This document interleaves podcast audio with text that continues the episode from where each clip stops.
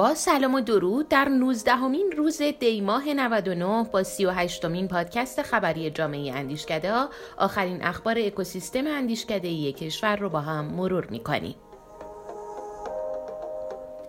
اخبار این هفته رو با گزارش تازه جامعه اندیشکده ها از بودجه سیاست پژوهی کشور آغاز کنیم.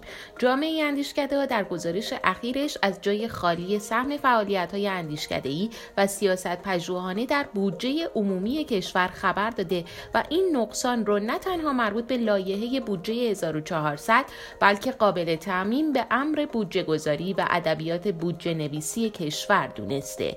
بنابراین اندیشکده ها و مراکز راهبرد پژوهی ناگزیرند در کسب بودجه پژوهشی بانک ها و شرکت های خصوصی به رقابت با دانشگاه ها و پژوهشگاه ها بپردازند. رقابتی که نابرابریش در گزارش شورای عالی عطف منعکس شده چرا که طبق این گزارش بین سالهای 97 تا 99 هیچ اندیشکده‌ای بین ده قرارداد اول بودجه پژوهشی شرکت ها و بانک ها دیده نمیشه.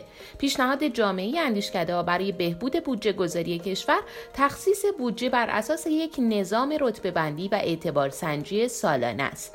گزارش سهم اندیشکده ها از بودجه 1400 رو در صورت تمایل می‌تونین از سایت جامعه اندیشکده ها دریافت کنید. در دومین خبر هفته هم بشنوید از جایزه ملی سیاستگذاری که رسما ارزیابی و داوری آثار دریافت شده رو آغاز کرده. با تشکیل نخستین جلسه شورای علمی جامعه اندیشکده ها بررسی شاخص های ارزیابی و تخصیص آثار به کمیته های تخصصی در دستور کار این شورا قرار گرفته.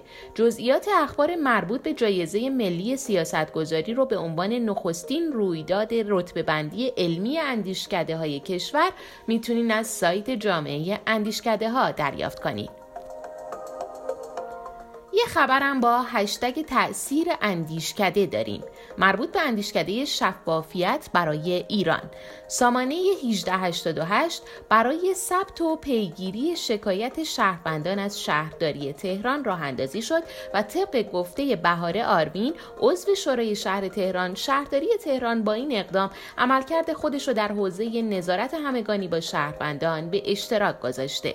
شفافیت در شهرداری و شورای شهر تهران پروژه‌ای که اندیشکده شفافیت برای ایران طی سه سال گذشته نقش مشاوره و راهبری اونو ایفا می‌کنه. آخرین خبر هم مربوط به پیوستن اعضای جدید به جامعه اندیشکده هاست. از این پس می‌تونین پژوهش ها اقدامات و اخبار اندیشکده کار و اشتغال میزان و مرکز علم و فناوری رسام رو در پروفایل اختصاصی این اندیشکده ها در سایت جامعه اندیشکده ها دنبال کنید و رسیدیم به پژوهش برتر این هفته سایت جامعه اندیشکده ها کاری از اندیشکده راهبردی مهاجر تحت عنوان کرونا و رویکرد صحیح به علم و دین. توضیحات نیما نریمانی رو در این باره میشنویم. به نام خدا مقاله کرونا و رویکرد صحیح به علم و دین. ایده کلی این مقاله که در مقدمه انعکاس پیدا کرده اینه که مسئله کرونا یک تلنگری است و یک جرقه است که مسائل و چالش های عمیق بین علم و دین که در جامعه ما و پیشتر از اون جامعه مدرن و غربی وجود داشته رو برجسته می‌کنه. مسائل و چالش هایی که ما سعی کردیم اونها رو نادیده بگیریم ازش بگذریم و به حل و پرداخت به اونها نپردازیم. منتها این مسئله کرونا و دیگر مسائل البته که هر از گاهی رخ میده در جامعه ما سبب میشه که دوباره این مسائل تو سطوح مختلف جدی بشن و مردم بهشون فکر بکنن. خب در بخش اول این مقاله یک مروری انجام شده روی چالش های علم دین در تاریخ غرب جدید تاریخ پس از شکلگیری علم جدید. نکته ای که این بخش رو حائز اهمیت می‌کنه دو جهته. جهت اول اینه که نباید فکر کرد که تاریخ غرب کاملا یک چیز متفاوتی است با در واقع تاریخی که ما خواهیم گذران در مواجهه با علم جدید.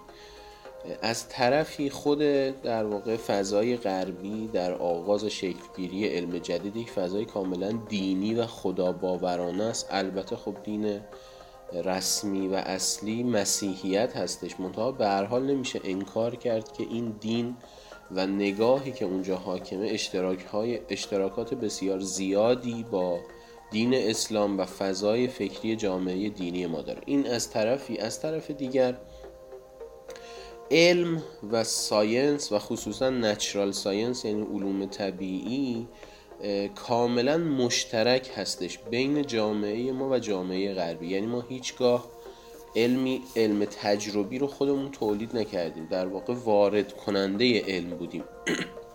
و از این جهت به نظر می‌رسه که چالش هایی که پیرامون علم و دین در دوره جدید شکل گرفته کاملا می‌تونه گریبان جامعه ما رو بگیره. در بخش اول چهار سطح چالش بین علم و دین بهش پرداخته شده که اینها یک روند تاریخی رو هم طی کردن.